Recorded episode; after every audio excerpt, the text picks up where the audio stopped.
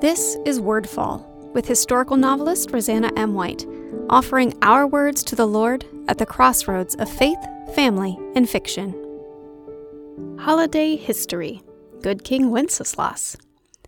I don't know about you, but I always enjoy learning about the true story behind things like songs, poems, and stories, much like the one that goes along with the carol, Good King Wenceslas. This song is based on the famous life of a Bohemian duke Wenceslas, the first known in Czech as Svatoslav. Wenceslas was renowned for his piety and Christian devotion, and nothing could stop him from doing good, even terrible weather.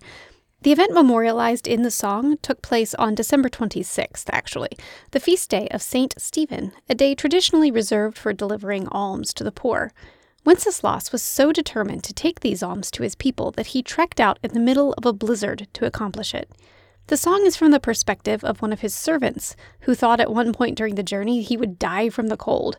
The snow was so thick he couldn't see what was ahead of him, but he made his way by literally following in the footsteps of the Duke, which led him unerringly to the door of the people he was helping. Wenceslas lived from 907 to 935 and is famous for his midnight vigils and dedication to protecting and providing for his people, especially the poor.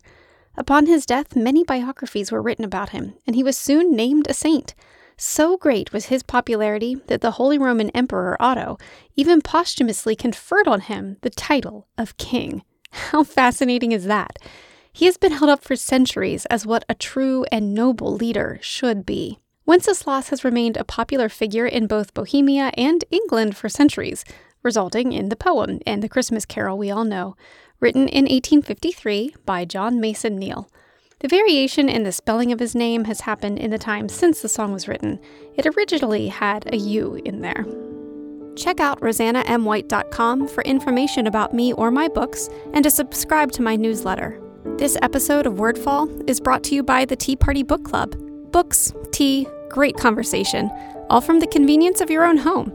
To see what this month's book is and to reserve a seat, go to roseannamwhite.com and click the Tea Party Book Club tab or follow the link in the show notes. Wordfall is a proud part of the Whitefire Podcast Network. Please visit whitefire.tv slash podcast for other shows I know you'll love.